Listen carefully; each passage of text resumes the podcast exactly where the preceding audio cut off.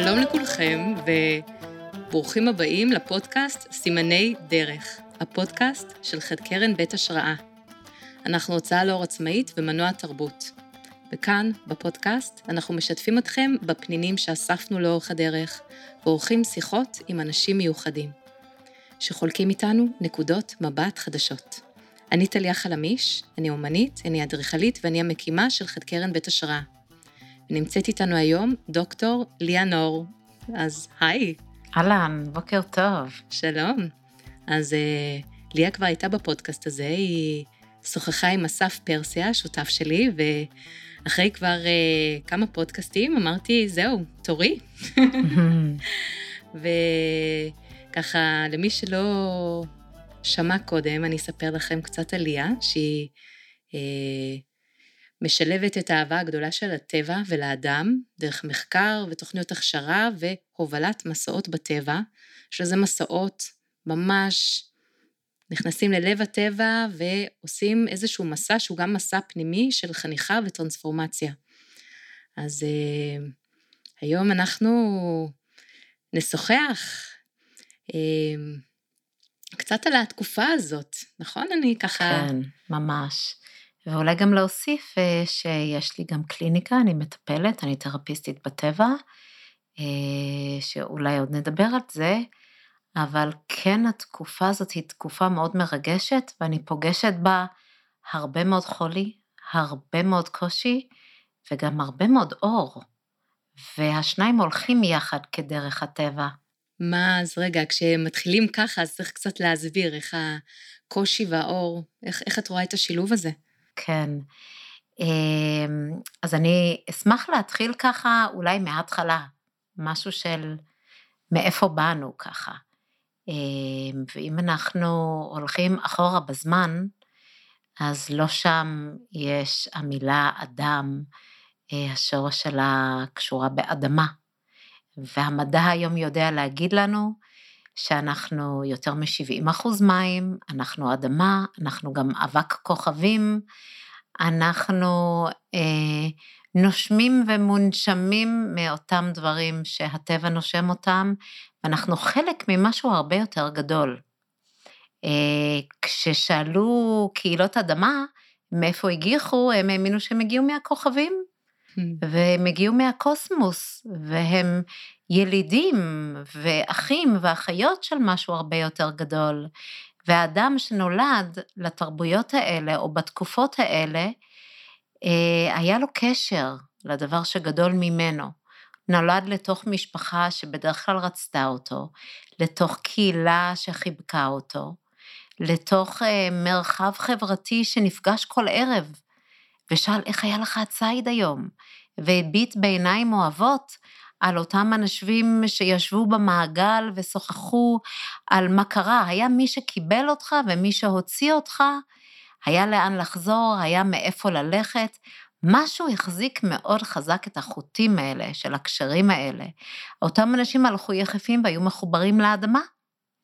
עכשיו קחי את האדם המודרני שאנחנו אין לנו קשר ליקום הגדול יותר, בחוויה האישית בדרך כלל, רובנו, יש לנו קשיים מאוד גדולים עם משפחת המוצא, חלק גדול מאיתנו מנותקים גם מהגוף שלנו, מהאינטואיציות שלנו, תחושות הבטן שלנו, מבחינה חברתית, הרבה מאוד אנשים היום בודדים, ומעט מאיתנו חווים קשר ישיר באמת עם האדמה ביום יום, אז לקחת אדם שנולד לתוך יצור שכל חלק מה-DNA שלו הוא חיבוט לקשרים ויחסים, שחווה ניתוק מכל דבר שמחיה אותו, איך לא יהיה קשה? וואו, אז אם הקשבתי טוב, אז את בעצם אומרת שיש מצב של חיבורים בהמון המון רמות, גם לגוף, גם לאדמה, גם לקוסמוס, לכוכבים, לקהילה, למשפחה, יש המון סדרה שלמה של חיבורים, שהם נותנים לאדם איזשהו כוח. שהם השלמות שלנו, שהם הטבע שלנו לחיות ככה. המוח שלנו, הגוף שלנו, החושים שלנו, הם בנויים, הטבע שלהם הוא לחיות מתוך חיבור. ולעומת זאת, אנחנו חיים בחברה יש בה הרבה מאוד ניתוק, ואני רוצה לדבר על המקום הזה, אבל כאן זה גם מתחבר למה אני עושה, כי מה שהתרפיה בטבע עושה, או מה שהמסעות האלה עושים, זה איזשהו סוג של היזכרות, אני מאוד אוהבת את המילה באנגלית to remember, לחזור להיות שייך לקהילת בני האדם, או למה זה אומר להיות בן אנוש, וזה מאוד מנוגד ממה שקורה אותנו היום, להיות עצמאי, ולהתגבר, ולהצליח לבד, זה לא הטבע האנושי, הטבע האנושי, כמו כל דבר חי בעולם הזה, מתאפיין במארג של יחסים. אז זה ממש ממש לא מובן מאליו, זה כאילו הבסיס לדברים. נכון. אז למה אנחנו בתוך איזשהו מצב כזה של ניתוקים? דיברת על סדרה שלמה של ניתוקים, שזה המציאות שלנו, של גם אפילו סוג של שאיפות שלנו, להיות חופשי ומשוחרר ועצמאי, ולהיות לא תלוי, ואפילו החופש שלי לא תלוי בדברים אחרים, או האושר שלי לא תלוי בדברים אחרים. הלוואי והיה לנו החופש להיות מאוד נזקקים ותלויים האחד בשנייה. זה, כשנראה את הדברים ככה, אנחנו בנתיב של בריאות. וכל עוד נחזיק הפוך, אז אנחנו בנתיב של ניתוק. ואני חושבת שיותר מכל, מה שהתקופה הזאת מראה לנו, והקורונה היא דוגמה כל כך טובה, זה איך הכל קשור בהכל. אתה לא באמת יכול לחיות בנפרד. אתה לא באמת יכול להיות אחראי רק על עצמך. זה או שיש שיתופי פעולה, או שאנחנו ביחד, או שאין לנו סיכוי. ואני חושבת שניתן לבחון את כל מה שקורה היום מהפרספקטיבה של מה שלא עובד, או ניתן לבחון את הכל כהזמנה לפעול כמערכת חיה. ואולי זה הזמן להגיד כמה מילים על מה מבדיל או מה מבחין בין מערכת שחיה למערכת שממיתה.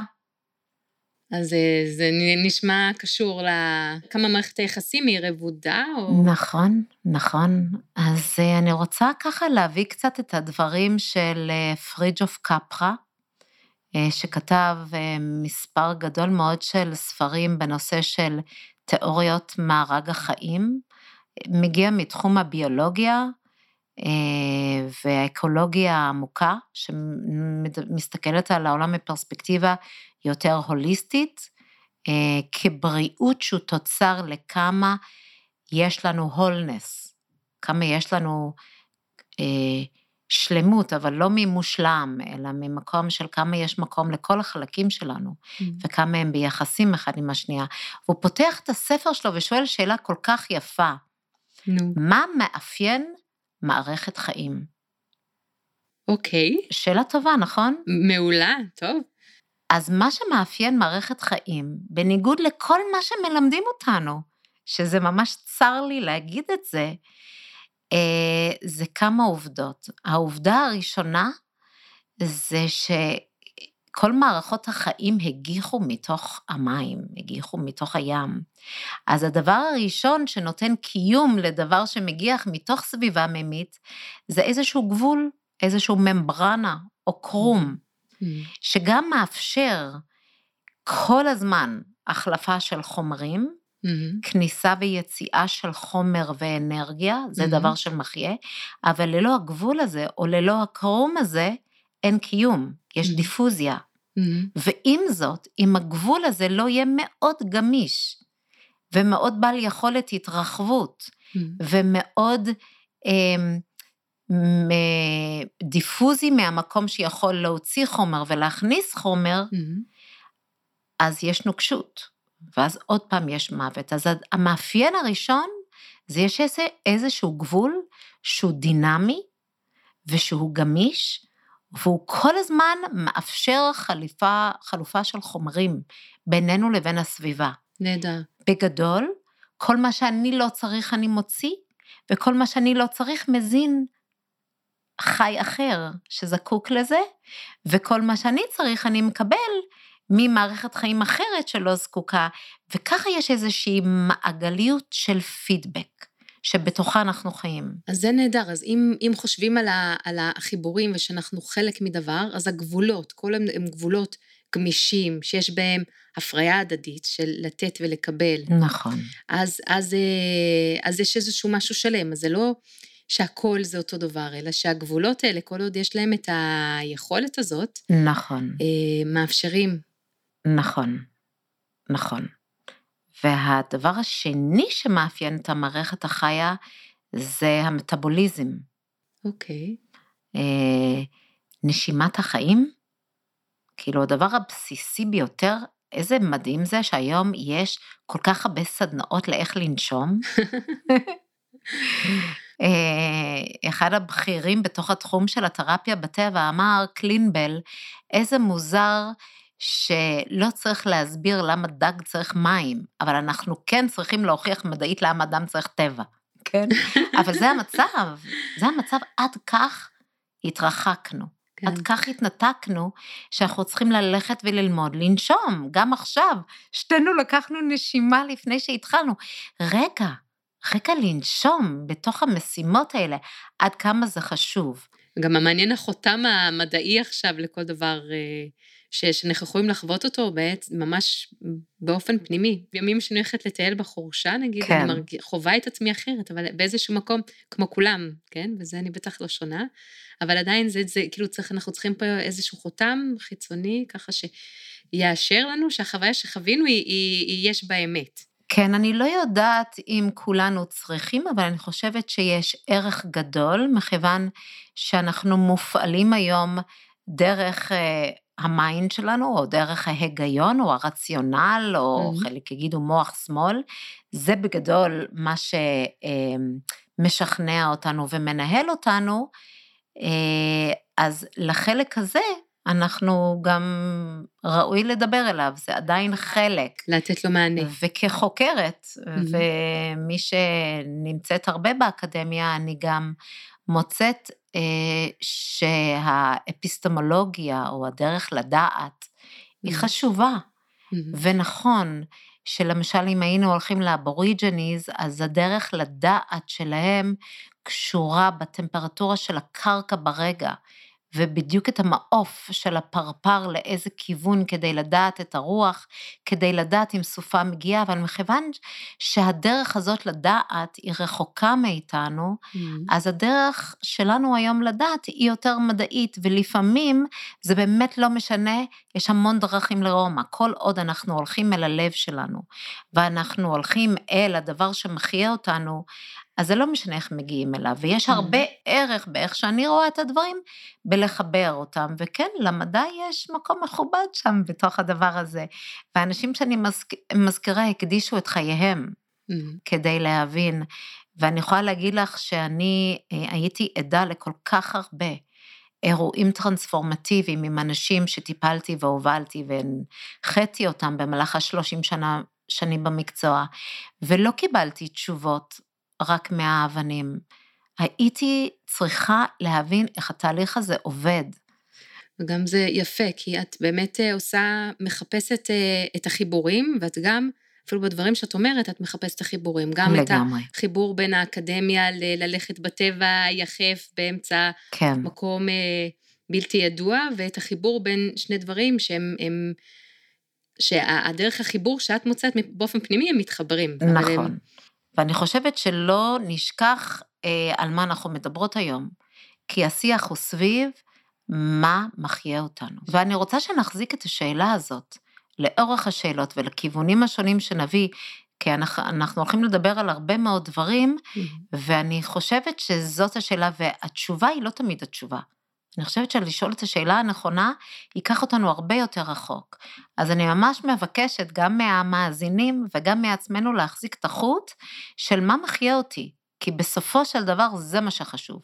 ואם תגיע לזה דרך התשוקה שלך לדעת מדעית, ואם תגיע לזה דרך התשוקה שלך ליצור, או להרגיש, אבל לכולנו יודעים שיש דברים שממיתים אותנו, ויש דברים שמחיים אותנו, ומה שלי חשוב להביא, זה הפרספקטיבה של האקו-פסיכולוגיה, שמדברת בכלל על האדם, כמשהו שקשור במרחב הרבה יותר גדול, מהאני הקטן והסיפור האישי שלי והקשיים שלי, ובתוך הפרספקטיבה הזאת אני רוצה להביא כתמיכה לשאלה הזאת, איך אנחנו רואים בכלל מערכות חיים, ומה עוזר להם לחיות. אז דיברנו על הגבולות, ודיברנו על הגמישות, ודיברנו קצת על המטאבוליזם, וכאן אני רוצה להביא את דבריה של לין מרגוליס, שהיא אחת הביולוגיות הבולטות והמהפכניות ביותר, כמעט מאז דרווין שמדברת על אבולוציה, לא כברירה טבעית, אלא האבולוציה הוא תוצר, תקשיבו טוב, של סימביוזה. ולין מרגוליס אומרת, שאם זה מטאבולי, זה חי.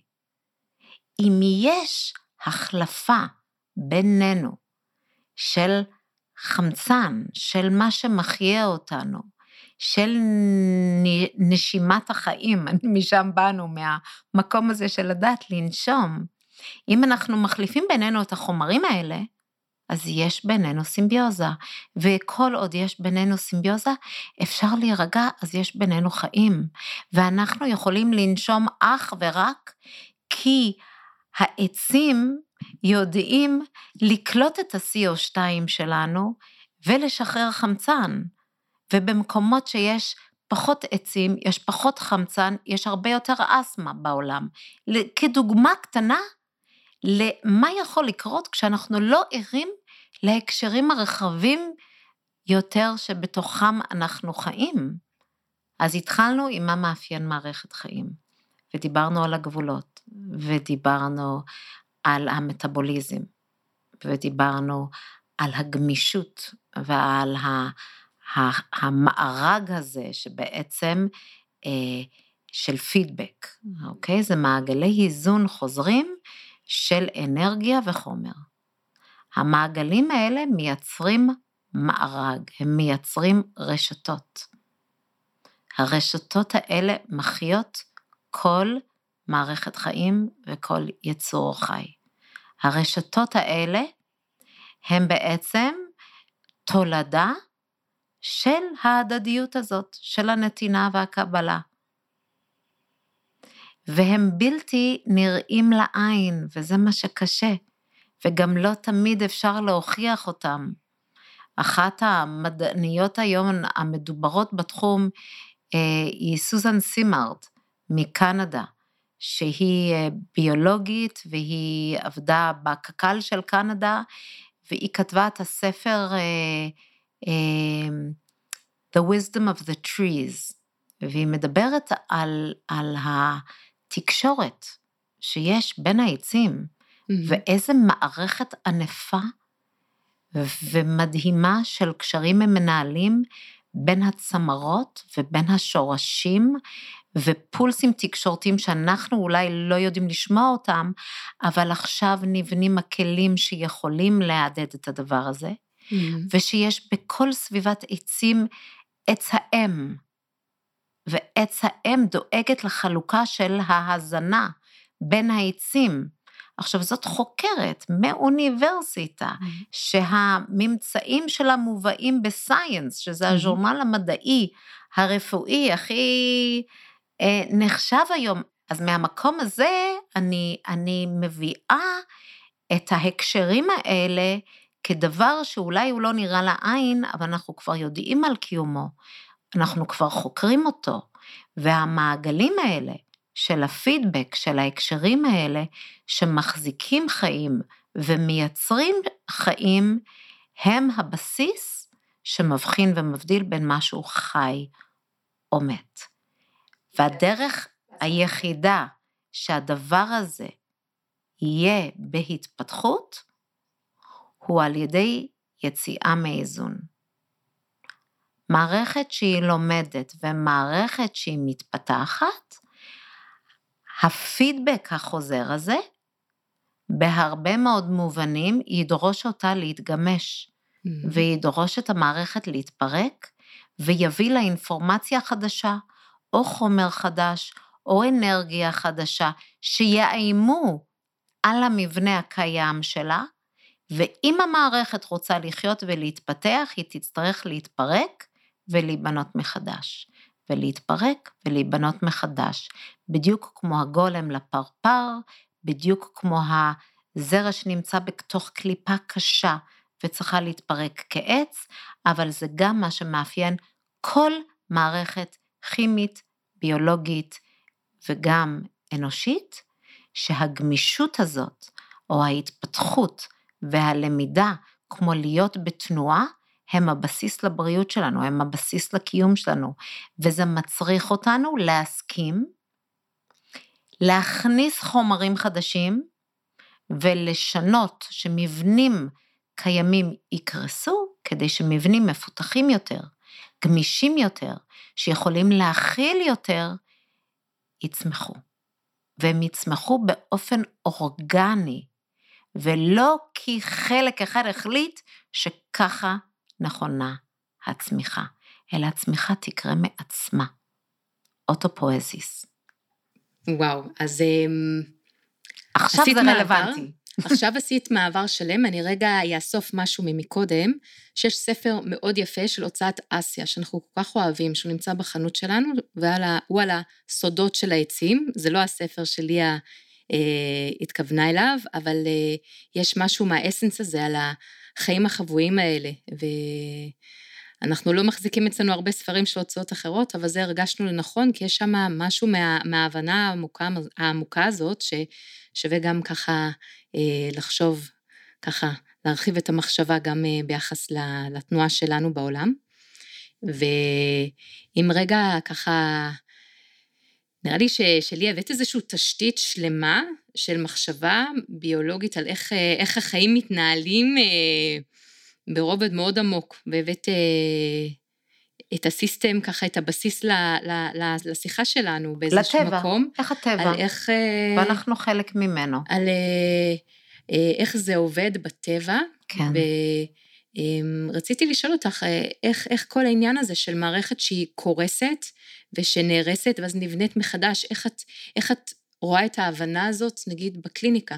כן, אז אני אגיד על זה כמה מילים, רק כן חשוב לי לומר שאין פה אמת אחת.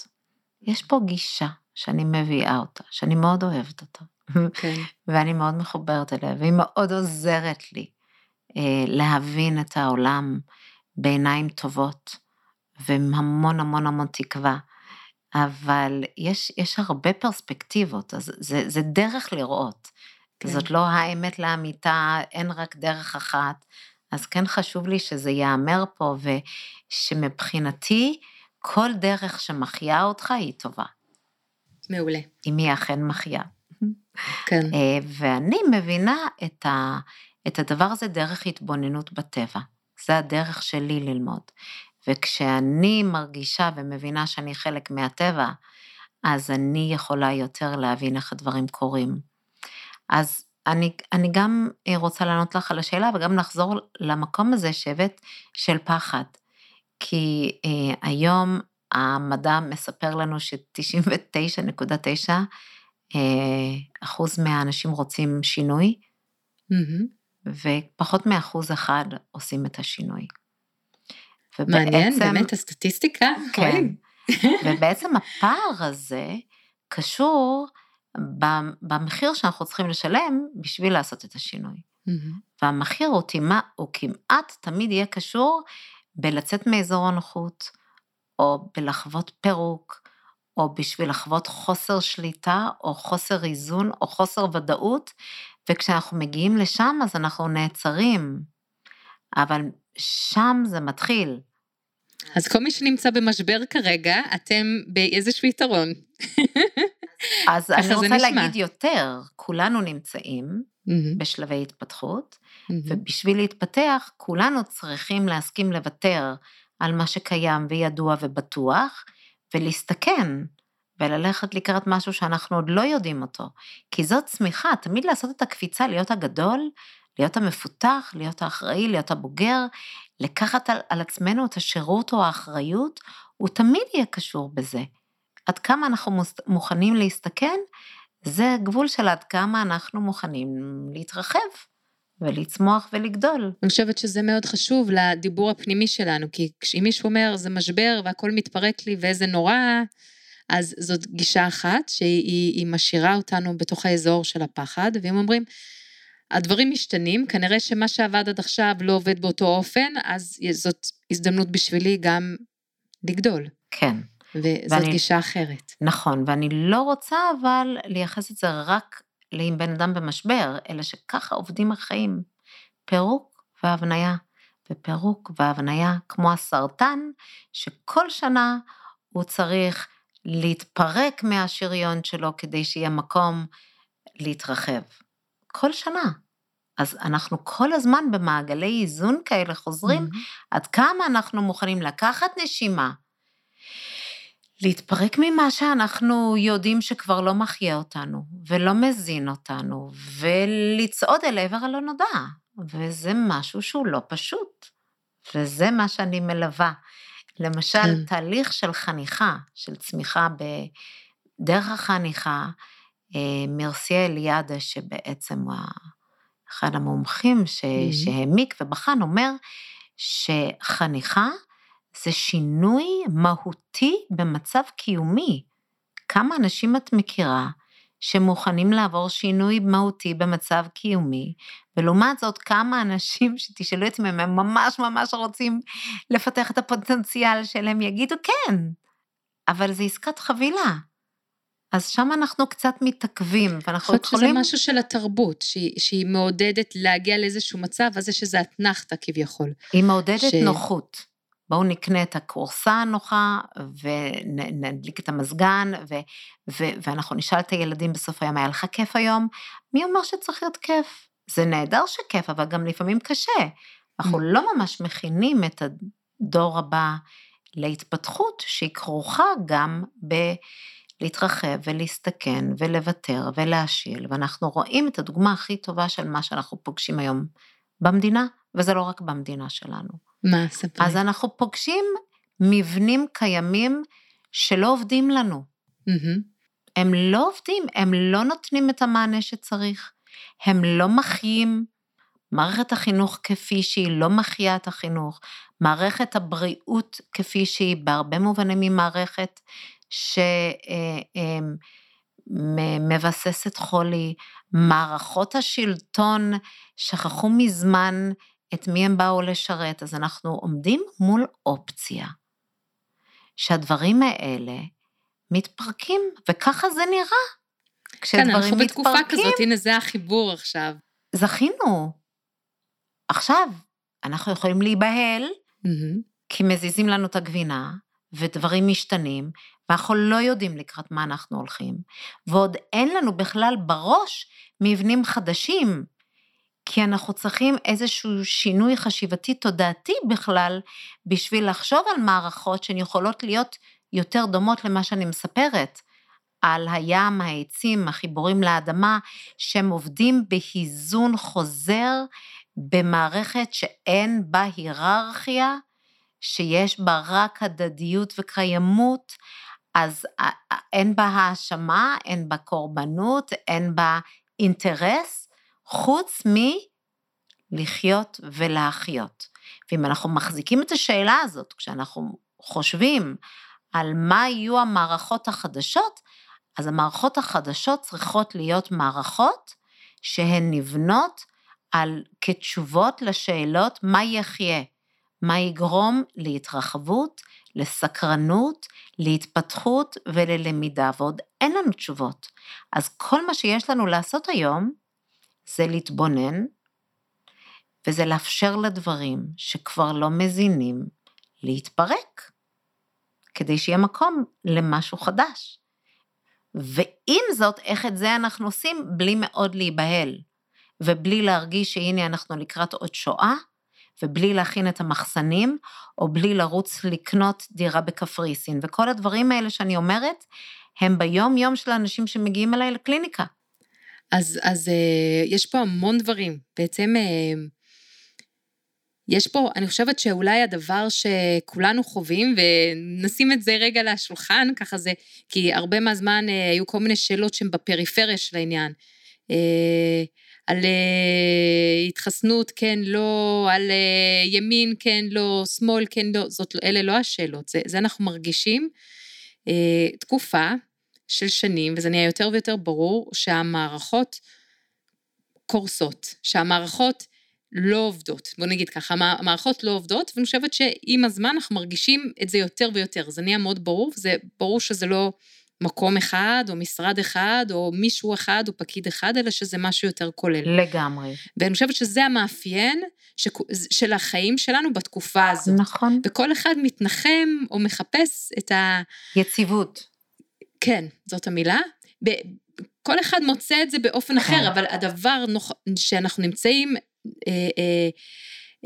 נוכח, הדבר שאנחנו נמצאים מולו, זה איזשהו חוסר הלימה ותחושה של התפרקות, וזה לא פשוט, כן? זה מאוד נעים ככה בתחושה הזאת שמשהו נבנה, ויש מבנה יותר ויותר ברור, ומשהו ככה, אבל גם יש את הדבר הזה, ופה את מציעה איזשהו מודל, שהוא של הטבע, שיש שם את כל המורכבות של החיים, וגם להסתכל על ההתפרקות הזאת מאיזשהו אושר של נקודת מבט, שזה גם יכול להיות יתרוני, כי הרבה פעמים כשמשהו מתפרק רוצים להחזיק אותו בכוח, להחיות כן. משהו מת.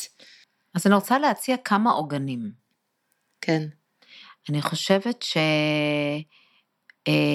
שעוגן אחד, זה להתבונן על הפירוק מפרספקטיבה של כל מערכות החיים, ולהבין שבשביל ללמוד ולהתפתח, מערכות מתפרקות, וככה הן לומדות, וככל שיש יותר גמישות, אז ככה, זה מה שמבטיח את הקיום של המערכת, הגמישות, ההדדיות, התנועה, והרשתות שמחזיקים אותה, שדרכם יש מעבר של אנרגיה וחומר, שהם תמיד משתנים וחדשים. אוקיי. אז אני חושבת שזה הזמן לעשות את החיבור כזה של מה זה אומר לי. כן. ואם אני יכולה לשאול את עצמי, איך אני מקיימת את היחסים שלי? ואני רוצה רגע במאמר מוסגר להגיד, יש את הברכה אצל האינדיאנים, אהום תקו יסין, שבעצם all my relations, כל יחסיי, זה השלום שלהם, או האין לקץ' אצל המאיה, שאני רואה אותך בתוכי, או אצל האובונטו באפריקה, זה אני אתה. יש עוד הרבה הרבה דוגמאות כאלה. היכולת שלנו לראות את עצמנו אחד בשני, וגם בתוך המערכות הגדולות יותר, כחלק אולי רחב יותר של מי אני, זאת אומרת, אם אני יכולה להסתכל עלייך, טליה, ולהגיד, את חלק מהאני הרחב יותר. בכלל על המערכות יחסים שלנו, להבין שזה משהו יותר רחב. ולהבין שמה שמקיים אותי, זה אם אני מזינה את החוטים שמחברים בינינו, או מנתקת אותם, וכל פעם שאני סוגרת דלת, וכל פעם שאני מנתקת קשר, וכל פעם שאני מסובבת את הגב, יכול להיות שאני קצת יותר מתה. אני קצת יותר מזיזה את עצמי, או מכנסת את עצמי מהמערכת הרחבה יותר שמחיה אותי. עכשיו, זה לא אומר שאני צריכה להיות עם כולם בקשר, וזה לא אומר שאני צריכה להיות בקשרים עם אנשים שהם פוגעים או עם מערכות שהן לא מיטיבות איתי. זה אומר להחזיק את התודעה הזאת, של יש מערכת של חוטים בלתי נראים שמחברים אותנו, ואת כולנו, ואנחנו ממש ממש ממש רוצים להחיות אותם, ושהיחסים שלנו והקשרים שלנו יהיו בריאים וטובים, וששם צריכה להיות מושקעת האנרגיה, ושהדרך שהם מיטיבים ובריאים, זה דרך הדדיות, והיזון חוזר, וכניסה וההוצאה של אנרגיה וחומר, ובהסכמה להיות תלויים וקשורים וצריכים אנשים אחרים, בניגוד לגבורה הזאת של העצמאות, שאני יכול לבד, שאין לו שום קשר לשום דבר חי. נהדר. אז רגע, כשדיברת, אז הייתה לי מחשבה חדשה, אז זה שגם במשבר, כלומר, במשבר יש ניתוקים, משהו, כי משהו קורס.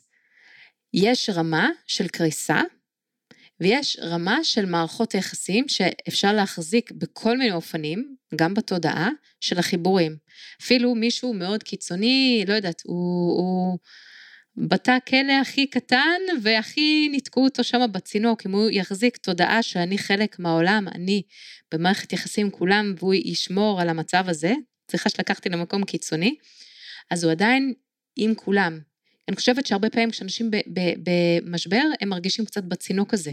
אז זה לא קשור, אז אפשר להבדיל, יש את המצב של מערכות שמתפרקות, ויש את הניתוקים האלה, יש את הדלתות האלה שנסגרות, אבל יש בתודעה כל הזמן את הפתיחת דלתות, את ההבנה שאנחנו כל הזמן במערכת יחסים, גם אם זה לא גלוי, גם אם זה כרגע במצב הזה, גם אם זה כרגע בשלב הניתוקי שלו, אני עדיין במערכת יחסים. נכון, ממש ממש נכון, ואני רוצה פה להדגיש את מה שאת אומרת, המילה הלטינית טראומה, כן. פירושה ניתוק. וואו. טראומה, באמת הוא סימן, כי יש אנשים שחווים אירועים קשים, וזה לא טראומה. אז טראומה זה המידה שבה נוצרים שם ניתוקים, שלי מהקיום שלי, שלי מהכוחות שלי, שלי מתחושת האונים שלי, מהחיבור הפנימי שלי, מהגוף שלי, ככל שנוצרים שם ניתוקים, התוצאה תהיה טראומטית, וכשאין שם ניתוקים, אז אנחנו יכולים לחוות כאב מאוד גדול, אבל זה לא יחווה כטראומה. מהמקום הזה, גם הטיפול בטראומה, הוא קשור בחיבורים, אבל אני לא רוצה ללכת לשם, כי אנחנו ממש ככה מתכנסים לסיום, ואנחנו מדברים על העוגנים, אז העוגן אחד זה האופציה להחזיק את הפרספקטיבה הזאת, ולשאול את עצמי איך אני יכול להיטיב את הקשרים שלי, ואיך אני מוכן יותר ויותר להיות תלוי באחרים. אני יודעת שזה מקבץ מלא אנשים שאני אומרת את זה, זה מקבץ גם אותי לפעמים, אבל אני יודעת שהמידה שבה אנחנו יכולים לא להיות בודדים בעולם קשור במידה שבה אנחנו יכולים להיות באינטימיות, ובמידה שאנחנו מסכימים להיראות ולהתאמך. אז אם כולם רוצים אינטימיות, והעולם סובל כל כך מבדידות, אז אולי משהו אנחנו לא עושים נכון, אולי אנחנו כן צריכים יותר, זה לא אומר עכשיו כולם לחזור להיות בקיבוץ, אבל זה כן אומר להסכים, להסכים להצטרך אנשים, להסכים להזדקק, להסכים להגיד את זה, ולראות איפה אני מעמיק ומתחבר לגוף שלי, לקשרים שלי, לאינטואיציה הפנימית שלי, לרגשות שלי, ואיפה יש שם ניתוקים. ושם אנחנו מביאים בריאות, אז זה הדבר הראשון. כן, וגם אני מאוד התחברתי לעניין הזה עם העצים, של המקום הזה של החיבורים האלה, הם לא נראים, זה לא איזה, לא יודעת, קוביות דומינו, שיש להם צורה, שהם הולכים לפה או לשם, זה משהו שאם נהיה ברגישות, אנחנו נדע איפה אנחנו ביחס הזה, ואני חושבת שאפילו אני ככה לוקחת איתי, לשאול עוד על הקווים האלה, על החוטים הלא נראים האלה, עד כמה בכל אינטראקציה יצרנו כאלה, או לא יצרנו כאלה, כי יש רגעים שכן, ויש רגעים שככה פחות. היה לנו עכשיו את הכנס השנתי של דרכים לדעת, שזה המפעל חיים שלי, ושם יש את כל הקורסים של ההכשרות, ואת המסעות, ובאמת המרחב הטבעי שבו בנינו את הכנס, במקום קסום בקרמל, היה כל כולו חוטי זהב. וממש היה אפשר לקחת חוט ולהעביר חוט ולהתחבר לחוט, כדי רגע באמת להרגיש בגוף איך זה שהכל חבוט. יש את החיבוטים הבלתי פוסקים האלה שמחברים אותנו לחיים. וזה גם הנוגדן לפחד. אז הנוגדן לפחד זה יותר להבין שקריסה ופירוק הם חלק חי והכרחי בתוך החיים האלה, וזה לא אומר שאם אין יציבות, ואם אני לא יודע מה הצעד הבא, ואני לא מבין לאן כל זה הולך, שאני צריך מיד להשוות לאיך היה פעם, כי אין פעם. או למישהו אחר. או למשהו אחר, אלא שזה מזמין חיים חדשים. זה מאוד יפה.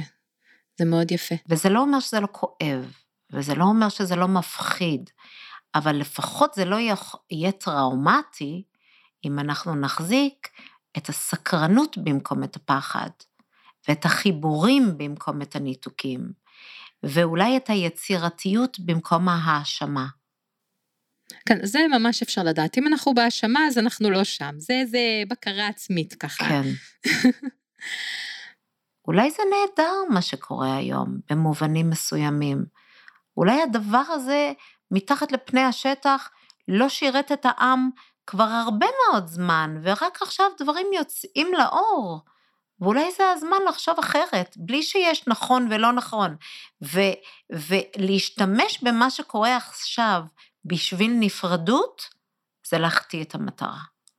כי כל מה שקורה עכשיו, קורה לנו לראות את החיבורים, לקדש אותם, לחיות אותם, ולראות עד כמה אנחנו נזקקים לכל החלקים כשלם. וברגע שאנחנו לוקחים את הדבר הזה, את ההזמנה לחיים שקורה היום ברמה גלובלית, ויוצרים ממנו סקציות ונפרדות, ומי נגד מי, אז פספסנו את האופציה ליצור ולהסתקרן ולהביא משהו חדש. אז זה העוגן השני. אז יש לנו גם את הפרספקטיבה, יש לנו גם את היחסים, ויש בתוך זה, אולי ככה עם זה אני אסגור, את העוגן השלישי, שזה מה המהות שלי, מה התפקיד שלי, מה אני יודע לעשות טוב, מה טבעי לי לעשות, מה כשאני עושה אותו ומחיה אותי, כי זה חלק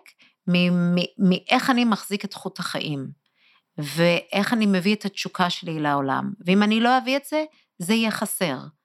וגם בלילות חורף חשוכים, הדבר הזה ילבה את החום ואת האש, והוא מה שייתן את השירות. אז אם אני יכול בתוך כל הדבר הזה להחזיק את החוט שלי, ביני לי בין עצמי, של מה מחיה אותי, את זה אני אמור לעשות, את זה אני אמור להחזיק, במה אני באמת טוב. אז אולי אם אני ככה עם כל החוטים האלה שנרקמים, חושבת שזה רגע לזכור שזה לא רק המנהיג, מי ששם יושב באיזשהו כיסא ככה של כבוד, רק הוא קובע, כשאנחנו מבינים שיש את החוטים האלה ויש את המורכבות האנושית, אז כל אחד מאיתנו גם משפיע. אני חושבת שיש איזושהי תקופה שאנשים שואלים שאלה לגבי הכוחות שלהם בכלל להשפיע, ואת בעצם כאן עם השאלה הזאת גם על התפקיד של כל אחד מאיתנו והיכולת של כל אחד מאיתנו, זה גם תזכורת שאנחנו חלק ממכלול, ולכן אנחנו עם התודעה שלנו, עם הכוונה שלנו, ועם האופן שבו אנחנו חיים את החיים שלנו, אנחנו מוסיפים חיים לכל המערכת. ומתוך זה, כמו שליה אמרה, אם כל אחד יבין מה, איפה הוא הכי הרבה ככה, מביא את השמחה שלו, את האמת שלו, את הנתינה שלו, אז הוא יהפוך את כל המערכת להיות בריאה יותר. לא צריך לחכות למנהיג שייתן את ההוראה, אם אנחנו נהיה מחוברים לעצמנו. ממש ככה, ממש ככה. ולי באופן אישי, התשובה לשאלה מה התפקיד שלי פה, או מה המהות שלי, או מה האיכויות הייחודיות, לא מצאתי תשובה לזה, לא במערכת החינוך, וגם לא אצל פסיכולוגים שהייתי. אני מצאתי את התשובה לשאלה הזאת, בהרבה מאוד זמן בטבע, וכשטיפסתי הרים, וביליתי ימים ושעות, ויכולתי לזנוח את התפקידים היומיומיים שלי, ואת הדברים שהזדהיתי איתם, אז פגשתי מי זאת ליה, עירום ועריה, ליה הפרסונה הזאת של מה חושבים עליי או מה מצפים ממני, ובימים ובלילות האלה נגלו לי איכויות שהן מאוד אותנטיות, ואני חיה אותן היום בעולם, וזה בעצם כל מה שאנחנו צריכים לעשות, זה להבין מה התפקיד שלי, מה אני יודע פה לעשות, וזה יביא מלא אור, ויותר מזה, אין לנו באמת הרבה השפעה. אז אם אנחנו... זה מרגיע, אגב, אין לנו יותר מדי השפעה, לא, נתחיל מזה. לא, וגם אם, כאילו, אנשים מדברים על איזה דברים איומים, מה האנושות עושה לטבע, וזו דרך לראות את הדברים, אבל הטבע גם יודעת לרפא את עצמה, והטבע זה דבר כל כך חזק, ויש עידנים, והיה עוד לפני האנושות את עידן הקרח, ויש דברים שמסתיימים, ויש דברים שמתחדשים, הטבע ימשיך, היקום הזה ימשיך, אנחנו... גרגר אבק בתוך התוכנית על הזאת, ועם זאת יש לנו מה לעשות פה, והוא בעיקר לחיות ולחיות, וכל דבר שאנחנו עושים שמפריד אותנו מזה, מרחיק אותנו מהחיים, וכל דבר שאנחנו עושים לקראת הדבר הזה, מחיה אותנו, וזאת ההזמנה שלנו באמת, לזכור את הדבר הזה ממקום מחיה, ואני רוצה לסיים עם דבריו של... מי שהיה נשיא צ'כיה, סופר ומשורר ואקלב האוול, שאמר, התקווה הוא מצב תודעתי, הוא אינו קשור במצבו של העולם, או שיש בנו תקווה, או שאנחנו חסרים אותה. זה רובד נשמתי ובלתי תלוי, תקווה אינה קשורה בתוצאה, אלא בהבנה שבאיזשהו אורח פלא יש היגיון וסדר לדברים. ואני אוסיף גם, כשהם בקאוס או מתפרקים. אז נהדר. אז תודה רבה, ליה. אני ככה נוכל להישאר עם השאלות. אני חושבת שהשאלה ככה שגם כשהדברים לא ברורים, במיוחד בתקופה הזאת, שזה לא כל כך ברור לאן הולכים, אז מה שיכול באמת לכוון אותנו, זה איך אני נמצאת יותר בתוך החיים. איך אני שם את עצמי בתוך מקום שהוא מחיה, שהוא נותן חיים ומקבל חיים, ואם נהיה רגישים, אנחנו ככה נוכל להטוות את הדרך שלנו. אז רגע ככה, לפני שנסיים, ליה, איך פוגשים אותך? אם מישהו מעוניין לשמוע עוד? תודה שאת שואלת. אז יש את האתר, פשוט ליה נאור בגוגל, יש תוכניות הכשרה, מדי פעם יש מסעות וסדנאות, ואולי זה המקום להגיד שבשיתוף פעולה בינינו, אז יצאה מהדורה החדשה של אומנות הנשמה, של דוקטור ביל פלוטקין, שבעצם כן. מדבר לעומק את המסע שלנו בהתפתחות אישית, שניתן לעשות אותה גם דרך הטבע, וזה ספר שהוא מתנה. ואני באמת מקווה לעוד שיתופי פעולה. כן, יש לנו עוד כל מיני תוכניות. נכון. שנגלה ככה בהמשך. אנחנו אורגות. כן, בהחלט. חוטים שמחיים. בהחלט, ואני חושבת שזה המרחב